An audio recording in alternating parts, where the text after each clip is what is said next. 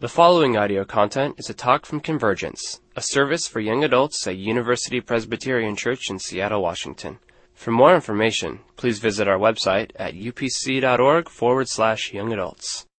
So we've been talking um, about uh, the book of Jeremiah for a few weeks now. Um, Jeremiah is a pretty phenomenal character in the.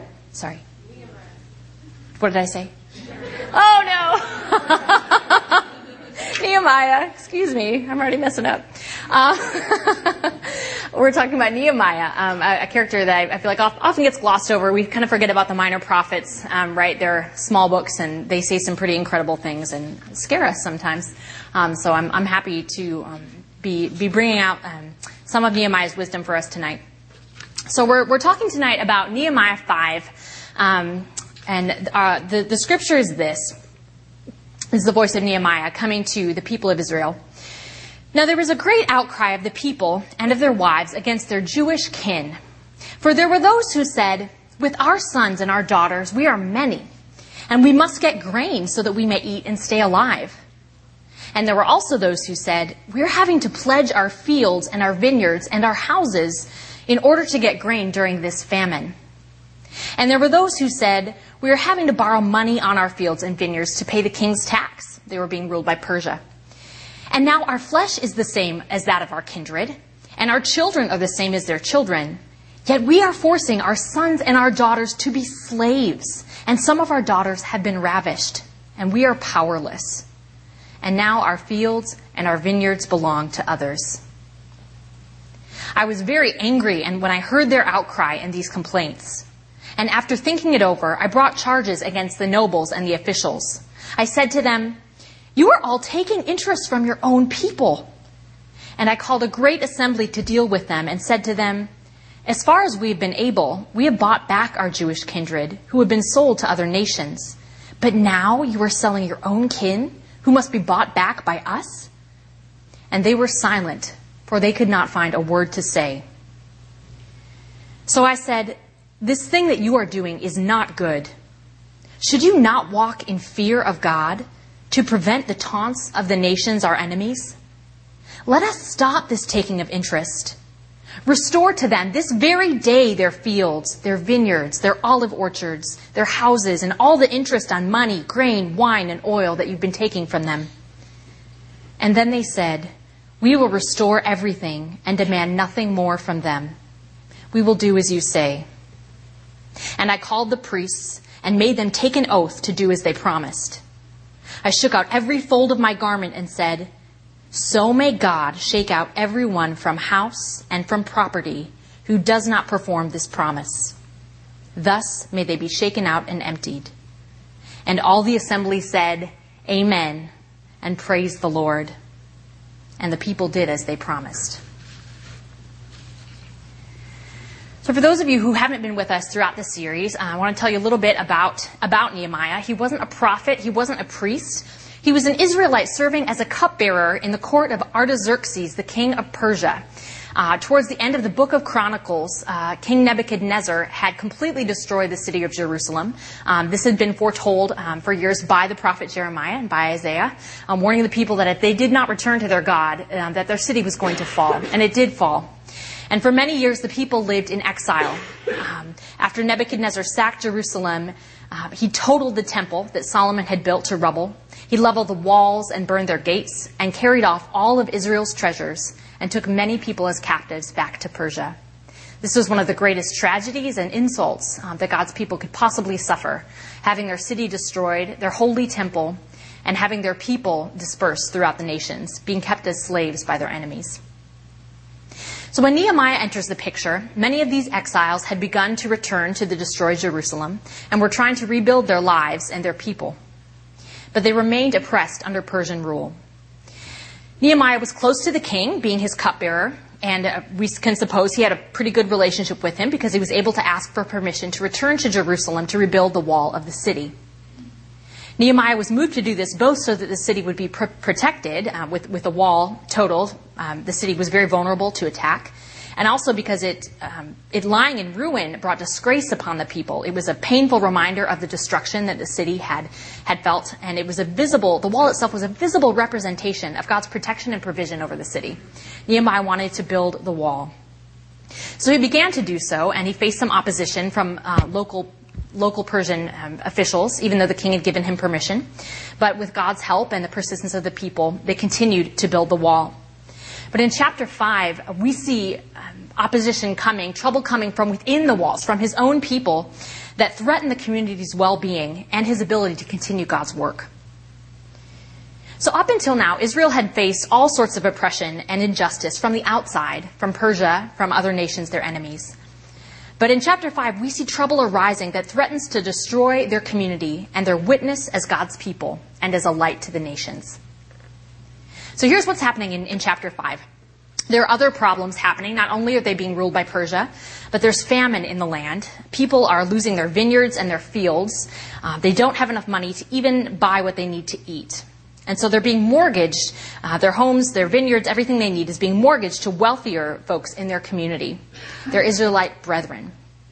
And some of them are so poor that they are even having to sell their children into slavery um, so that they have enough to eat, so they won't starve. Now, this is um, a pretty, pretty terrible thing for a number of reasons. Um, first, though the times were hard, the wealthy Israelites were taking advantage of the poor in their community by charging them, charging them incredible interest, incredible interest. They're being like credit card companies, um, taking incredible interest rates on what they're lending. And this is explicitly against Old Testament law. Um, Leviticus 25 um, states, If any one of your countrymen becomes poor and is unable to support him or herself among you, Help them as you would help any foreigner or temporary resident, so that they may continue to live among you. Do not take interest of any kind from them, but fear your God.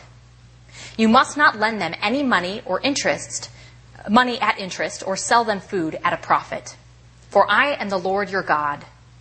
If one of your countrymen becomes poor among you and sells themselves to you, do not make them work as a slave, but they are to be treated as a hired worker and do not rule over them ruthlessly, but fear your God. So when one lends to a brother or sister in Israel, they're not to charge them any interest at all, but to give freely and generously, and this is not happening. And this is a part of the covenant that God makes with Israel, something that distinguishes them from the nations around them. They are to treat one another as family, as kin, with love and generosity. So the wealthy are explicitly breaking the law of God and the covenant which protects Israel. This is the sort of thing that would be permissible by the wider culture of Persia. Hey, times are hard. Take what you can get. Take advantage of people. But God's people are called to live by a higher standard, where the bottom line is not greed, not selfishness, but humble, sacrificial love. Instead, the wealthy in their community are taking advantage of their people for their own personal gain. Second, because they were charging such incredible interest rates, people are becoming so destitute that they're having to sell their children into slavery. Slavery was actually permitted in the Old Testament. It was a way of, to, to, pay off debt. Um, slaves were to be treated humanely. Um, but in, in, this case, if any of their community was sold as a slave, again, they were to be treated as hired workers, and their debt was to be forgiven every seven years. And the text implies that probably was not happening. Um, and we can see that clearly um, these children are not being treated humanely. Um, some of some of these young girls had been ravished, um, which which means raped or sexually molested, and, and clearly that's deplorable. So the people go to Nehemiah, and they are they are just aghast. They're they're very upset, um, and and they need help. Um, so they go to Nehemiah, and Nehemiah hears what they have to say, and he becomes incredibly angry because there's a cruel irony happening here. These people have recently been bought out of slavery to Persia. They have just entered Jerusalem again after years in exile and suffering, and now they are being enslaved again by their own people. These people that he is laboring to build a wall to protect are destroying themselves within their own walls and treating each other as badly as their Persian oppressors did. They just escaped exile by an unjust people only to turn on each other with the same oppression. So Nehemiah is very upset. He says to them, What are you doing? Do you, do you not see that this is wicked? They're breaking God's law by charging interest. They're being cruel to their own brothers and sisters, not treating each other as kindred, as those that God dearly loves. They're threatening the well being of the entire community's unity. And finally, they're jeopardizing their witness to their brothers and, and those outside the community, to the nations. Um, in verse 9, he says, Should you not walk in the fear of God to prevent the taunts of our enemies? For if we, we, if we are God's people, our lives must be characterized by God's love, justice, and mercy. So in their actions, in their sin against one another, they are defaming the very name of God in their witness to their neighbors and calling into question the very validity of God's name, of the very God that they worship and the faith that they profess. Here are God's people just beginning to rebuild their community and yet destroying themselves from within. What they're doing is undermining their community, whose very purpose is to be a light to the nations, so that other people may look at them and see God. God's love, God's mercy, God's justice, and holiness are to be made known through these people by the way that they treat each other. This theme is persistent throughout all of Scripture, all over the New Testament and the Old. Jesus says in, in John 13, just as I have loved you, you should also love one another. By this, everyone will know that you are my disciples, if you have love for one another. 1 John 3 also says that the children of God and the children of the evil one are revealed in this way. All you who do what is right are from God those who do not are not from God, nor are those who do not love their brothers and sisters. For this is the message you have heard from the very beginning that you should love one another. It's, it's something we frequently hear around UPC love God, love others. Probably my, my favorite Facebook status under, under religious beliefs. Love God, love others. Love God by loving others. This is the heart of the gospel. And when God's people fail to live this out tangibly, not in word or speech, but in truth and action, the gospel is rendered meaningless to the world. It becomes a joke. Teresa of Avila uh, is one of my favorite theologians. She was a 16th century mystic living in Spain. She wrote a beautiful poem called Christ Has No Body that, that brings out this point. She writes, Christ has no body now but yours, no hands, no feet on earth but yours. Yours are the eyes with which he looks compassion on this world. Yours are the feet with which he walks to do good. Yours are the hands with which he blesses all the world. Yours are the hands. Yours are the feet. Yours are the eyes. You are his body. Christ has no body now but yours no hands, no feet on earth but yours. Yours are the eyes with which he looks compassion on the world. Christ has no body now on earth but yours. It is our job to be Christ's body, just as it was Israel's in, in the Old Testament. So when Nehemiah sees that the people are breaking God's covenant and treating each other with injustice, he recognizes that this injustice demands action. So he calls a great assembly to deal with them, to call them out on their sin, and to challenge them to do what is right. First, he says to them in verse 9, What you are doing is not good. He calls it as he sees it, very simple, direct. It's not good. We just bought back our people. You're charging them interest. This explicitly breaks God's law. We're not living up to who we are called to be. Let us give back to them what we have taken. Let's change. Let's repent. There are a number of significant things happening here, both in the way that Nehemiah handles this situation and in how the people respond. First, there are three levels at which Nehemiah responded to injustice that are important for us. First, he responded emotionally. Uh, I, I, feel like that's sort of the first step that many of us take in response to injustice. It's our sort of visceral reaction to a grave problem. We react with anger or sadness. We watch Hotel Rwanda and we weep. We ask why. We feel moved when we hear news of suffering and injustice on the news or in stories of friends who've gone abroad or what we hear is happening in our own communities. We talk about that a lot around Convergence. We know that human trafficking is alive and well in Seattle. There's forced prostitution happening blocks from where some of us live. Organizations are denying their employees benefits um, that they need, and insurance companies are denying people the coverage they need to stay alive. There are all kinds of, of things happening among us uh, that, that can make us feel very upset with good cause. We become angry and we long to do something, but all too often our response stays at that emotional level because we don't know what to do. And the more that we feel, the, the more overcome we become with compassion fatigue.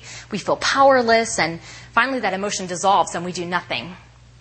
But sometimes we, we deceive ourselves and feel holier that even, even though we've done nothing, we've, we've recognized that, hey, that's, that's wrong, and, and I felt badly about it, and, and we feel that we've done something, when in reality we've, we've done nothing. Nehemiah, too, was very angry at the injustice in his community. But he did take things to the next level, the intellectual level. In verse 7, he considered what he ought to do. He didn't stop by empathizing with the people. He didn't merely listen to them, feel for them, say, I'll pray for you. Not that that's not a good thing. It's a good thing. But so often, I think God calls us to answer our own prayers. Rather, his reverence for God and subsequently his love for people motivated him to take action and that's the third level, volition. We consider, we pray, and then we move. If we're able to confront injustice in our own lives and in our community, we can then begin to think about the larger world. But to do that, we must first tacitly consider what God is calling us to do in our own lives with what is before us right now. If we remain paralyzed at that emotional level, the situation will become overwhelming and nothing will ever change.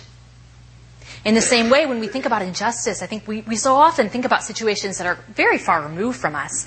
Um, the AIDS epidemic in, in Africa, violence in the Middle East, human trafficking in Seattle, even. Um, what, what, do we do about that? We feel powerless and, and overwhelmed. It's not that we don't have good intentions. So, what do we do? Most of us are really busy. Uh, we have demanding schedules, um, whether it's having a job or looking for a job. Some of us don't have a lot of resources. Um, and some of us are so weighed down with our own problems that we don't know what we could possibly give. So I'm not saying that all of you are called to move overseas and, and serve the needy, though some of you might. You won't know until you ask God. What we are called to do is to start small. To ask ourselves, what is God calling me to do to live in righteousness and love to fight injustice in my own life, in my own community? What am I passionate about? What, what has God given me to help those in need? How do I spend my time? Where do I spend my money? What skills do I have to offer that are needed? Nehemiah, too, looked at the situation right in front of him and considered what God was calling him to do to make it right. Surely there were bigger things to be done. He was trying to build a wall, after all, around the city. And the greater purpose of Israel wasn't about a wall and, wasn't about community squabbles. It was about being a light, um, bringing, bringing the light of Christ to the nations to bless the whole earth. But Nehemiah understood that as long as God's people were not united and they were actively sinning against and harming each other, that the greater purpose could not be accomplished. That wall didn't mean anything if Israel was not manifesting God's love to others. It could protect them from the outside, but it could not protect them from each other. Sin destroys community. This is going to be a challenge as, as we seek to live out community here at Convergence. Because there's sin in all of us. There's sin in me, there's sin in you, there's sin in, in all of our leaders. That's, that's the raw deal that we got.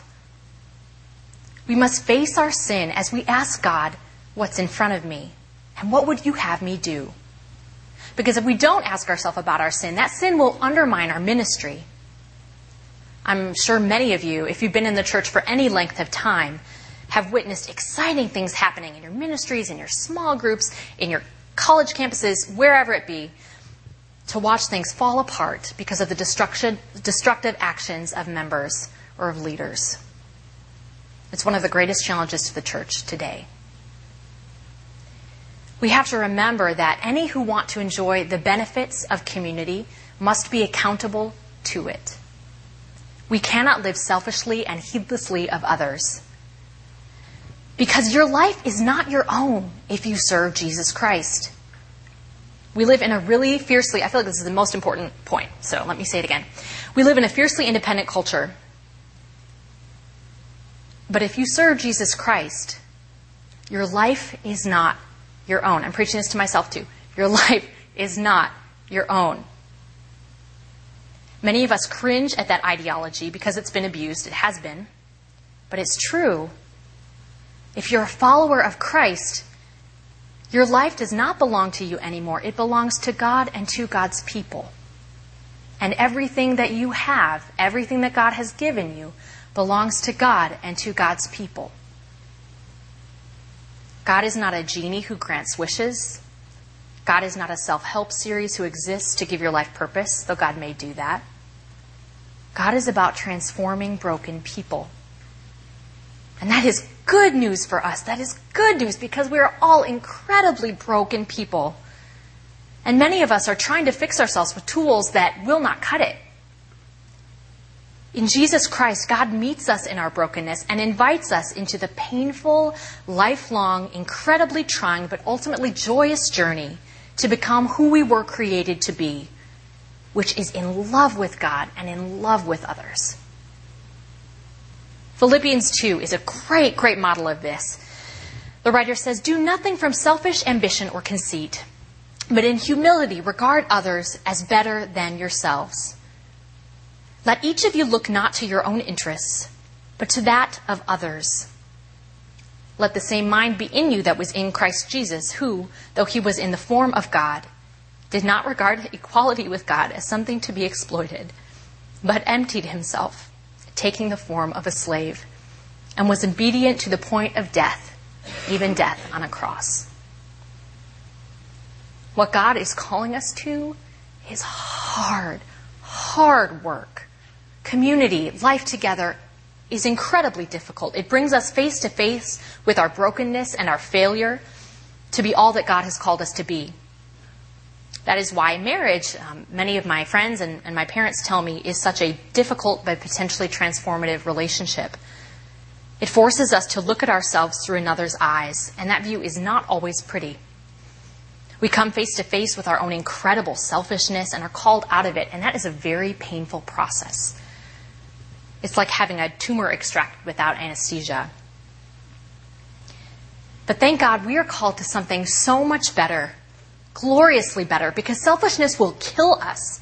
It will come between us and God. It will come between us and each other. And it will become, come between us and joy and a life that is worth living. We come to see that love is not romance, in a romantic sense or, you know, who hasn't had a friend that they put up on a pedestal for a while, a mentor? Love is not romance and it's not a feeling. It is service. Love is service. Living in community, be it in marriage, family, friendship, church, is not easy, but it is what we are made for. It is what God created us to be, to experience, to love, to enjoy, and it's the truest path to joyful living. So, how do we deal with sin? Another thing Nehemiah teaches us is the meaning of repentance. We must confront each other in love and offer each other the opportunity to repent. And we do that in truth and love. This is what Nehemiah did. He, um, he could have gone about this, this meeting many ways, and he didn't mudsling or name call. He just spoke the truth. What you're doing is not good. You're breaking God's law. You're causing suffering among your own people and defaming the name of God among the nations. But he wasn't looking for an apology. He didn't stop there. That would have been pretty meaningless if, if the nobles had stood before the people and said, Sorry about that. Yep, ravished your daughter. I'll try not to do that again. He wasn't looking for an apology. He was looking for repentance. And repentance and an apology are very different things. The most important thing I think I, I learned in studying the Old Testament in seminary was the translation of the Hebrew word shuv, um, which is, is used for repent. And it means literally to turn, to turn around. To repent means literally to stop going the direction you're headed and turn another way. It implies action, not emotion. And honestly, I, I feel like the majority of the time we claim repentance, we're really just feeling sorry for ourselves. I include myself in that. We, because we don't change. We, we don't change. We, we don't stop doing what we're doing. In fact, sometimes we have no desire to. We apologize because we know we should or because someone called us out and we feel ashamed. But we have no desire to change our behavior, to do what's necessary to make it right. This is not repentance, it's shame. And that's an emotion. First John says, we must love not in, we must love not in word or in speech, but in truth and in action. True repentance is always followed by action. This is what Nehemiah challenged the wealthy Israelites to do. He said, If you believe this is wrong, if you are truly sorry, then you will stop what you're doing. And you will return to the people what you have taken from them. True repentance also means making restitution. It means giving back what has been stolen as far as it's possible. It means doing all that we can to heal the feelings that we've hurt. It means being faithful to the one we have been unfaithful to. It means doing whatever it takes to be at peace with one another and with God. Finally, Nehemiah teaches us that true repentance comes from the heart. Notice that the wealthy Israelites did not simply acquiesce out of shame at being charged publicly, because they certainly could have done that. Because after they agreed, they praised the Lord. They praised the Lord. They saw that what Nehemiah was saying was true, and they knew in their hearts and their minds that they had sinned. And in recognizing that sin, they knew the goodness of God's law, that what they had been doing was wicked and destructive, and they didn't want to have anything to do with it anymore. They had a desire to return to the Lord. Much of the time when we repent, we still want our sin. And as long as we want our sin, it will be a constant and tormenting temptation. But by turning away from selfishness and greed, the Israelites turned towards holiness and love. When we know that what God calls us to do is good, when we really believe it, when we know in our hearts and our minds, it becomes much easier to do. Much easier to do. When we turn towards God, God's Spirit helps us to do what we cannot do. I don't mean to make this sound easy. but repentance is not easy. It is not easy at all. If it was, the church, is, the church would be in, in much better shape today than it is.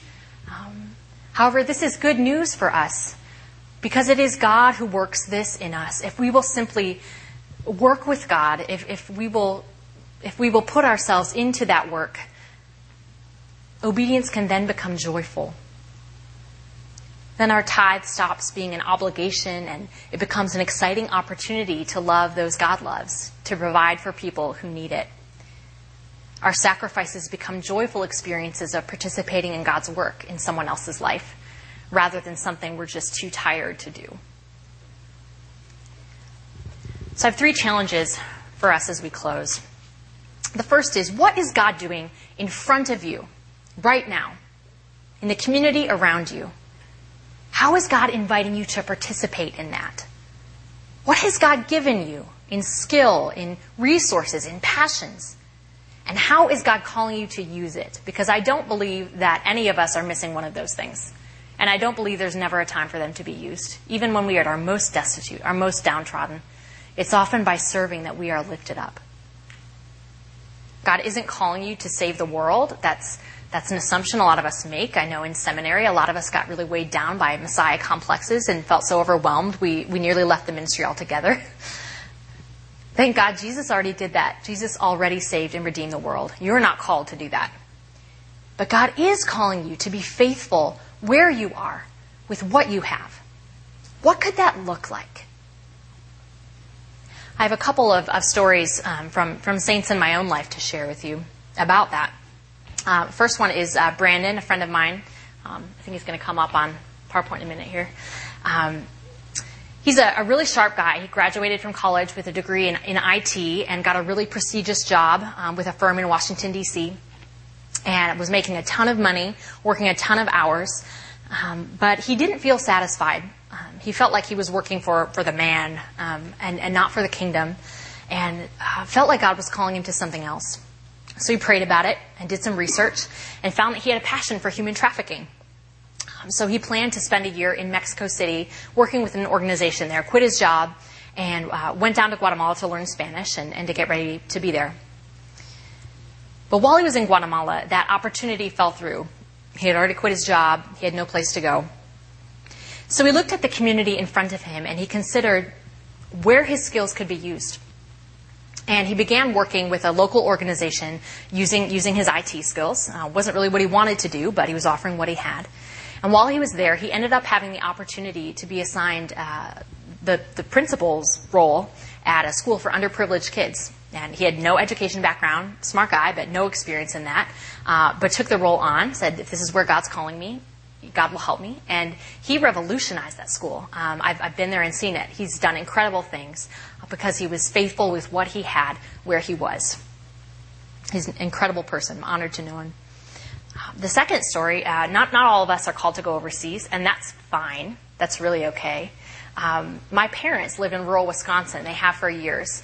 And they're simple people. They, um, my dad's a carpenter, my mom's a midwife. Um, they don't have a ton of money, um, but you know they brought us up well. And my mom had always had a, a heart for kids. And as they were approaching midlife, my parents were asking, What is God doing in this season of our lives? What is God calling us to? I feel like God is calling us to something more. And my mom had kids at home still. She, she couldn't go abroad and help orphans. Um, and so, so through a time of prayer and discernment, she and my father realized that God was calling them to adopt. Um, and uh, over the course of a few years, um, they've adopted Matthew and Lydia from China. Um, for the cost of a new car, um, they were able to give life to a child who never would have had a home or a family. Yeah, she's pretty darn cute. Um, they've been the greatest joy and, and, and blessings in our lives. Um, it, it, meant a sacrifice of finances to my parents, to a sacrifice of time. They're in their mid 40s. Uh, they're going to be so old by the time they're in high school. but um, but they were faithful to what God was doing, and it's such an incredible blessing. Um, even though other people look at my parents and say, "How on earth are you doing that?" Um, God is God is faithful. So, wherever you are in your life, um, you have gifts and, and skills and resources and time. Consider what is God calling you to do where you are with what you have, not in five years' time when, when things look closer to what you probably imagine, right? Aren't we always saying, oh, in five years, then I'll have it together? life hasn't turned out the way I thought it would, but in five years. It's just not the way life works. Believe me, it's not. Um, what is God calling you to do to be faithful right now? Second, where is your sin and brokenness existing in your life and in the community around you that is causing you and your community to be less than God is calling you to be? And how can you work towards repentance and restoration there? Um, talking about sin generally makes us really uncomfortable. It makes me uncomfortable. Um, I feel like in, in mainline churches, we, we get really excited about God's love, and, um, and that's fantastic. And, but, you know, we don't want to associate ourselves with those, you know, sort of hellfire and brimstone people and, um, you know, who make people feel bad about themselves. And there's certainly enough of that in the world. So, so we focus on love, and that's great. That's fantastic. God loves us. God loves the world. But the, the reality is that there's still there's sin in our lives. There's sin among us, and it's very damaging to us personally and to us as a community. Uh, and we have to be aware of that. We sin uh, consciously sometimes, and at other times it's simply a byproduct of our own brokenness, um, and it and it hurts us. Sin and hypocrisy in the church, uh, I believe, is the biggest roadblock that, that faces the church today. Uh, I'm sure many of you have, have stories of, of folks who just got fed up, um, fed up with the hypocrisy that they saw and left. Um, I've, I've almost been there many times, recently even. Um, it's very discouraging. Mahatma Gandhi um, has a, a rather uh, famous famous story around this. Um, he was was the leader of the people of India in the time that, that they were breaking away from colonial rule. Um, very famous and amazing man, a Hindu and an avid reader. And although he was a Hindu, in his quest towards freedom, he, he was interested in learning more about Jesus of Nazareth. So he read the four Gospels, the Christian Gospels, and he was incredibly impressed with, with what he read and what he saw, so much so that he wanted to go to church and learn more about Jesus. So he went to a church in Calcutta one Sunday morning, decided he would visit, and upon seeking entrance to the church sanctuary, he was stopped by the door by one of the ushers. the ushers told him that he was not welcome there, nor would he be permitted to attend this particular church because it was for high caste Indians and whites only. And he was neither high caste nor was he British. So he turned his back on, on the Christian faith, um, saying, saying famously, if all Christians acted like Jesus Christ, the entire world would be Christian. But I don't like what I see from Christians. It's the greatest, the greatest trouble the, the church faces today. So we sin not only by what we do, but what we fail to do. When was the last time you asked a friend of yours, hey, how, how are you treating your girlfriend or your wife, your boyfriend? How, how are you serving them? How are you showing them selfless love? How are you serving God and, and the kingdom with your time and your resources? And I notice you're holding a grudge against so and so. What's that about? What's standing between you and forgiveness? How are you nurturing Christ's love in your life? We must hold each other accountable when we see failure to be the people of God in our community. But that requires compassion and boldness. It is not only when our community is united in love that we can really be about God's greater purpose in the world, which is restoring all of creation through Jesus Christ. Only when we are united. Finally, Nehemiah calls us to intentionality he puts his finger on a great truth that our greatest witness to those around us of our faith is the way we live our lives. So I challenge you to look at your life. Look at your relationships. Are they characterized by love? Look at your time, the way you spend your money. Is your heart's desire to love God and others manifested in what you see? Are you fair to those who work for you? Are you kind to people when no one is looking? Do you tell the truth and take responsibility for your actions? When other people look at you, do they see a good person or a person whose life is characterized by an astonishing love? Or do they see a person who does all the right things but with a resentful heart? Because what we are called to do is to live lives that manifest in word and in deed the foolish and astonishing love that Christ has for us. Will you pray with me? Dear Heavenly Father, we lower our heads before you and we confess that we have too often forgotten that we are yours. Sometimes we carry on our lives as if there were no God and we fall short of being a credible witness to you. For these things, we ask your forgiveness, and we also ask for your strength. Give us clear minds and open our hearts so that we may witness to you in our world. Remind us to be who you would have us to be, regardless of what we are doing or who we are with. Hold us to you and build our relationship with you and with those you have given us on earth. Amen.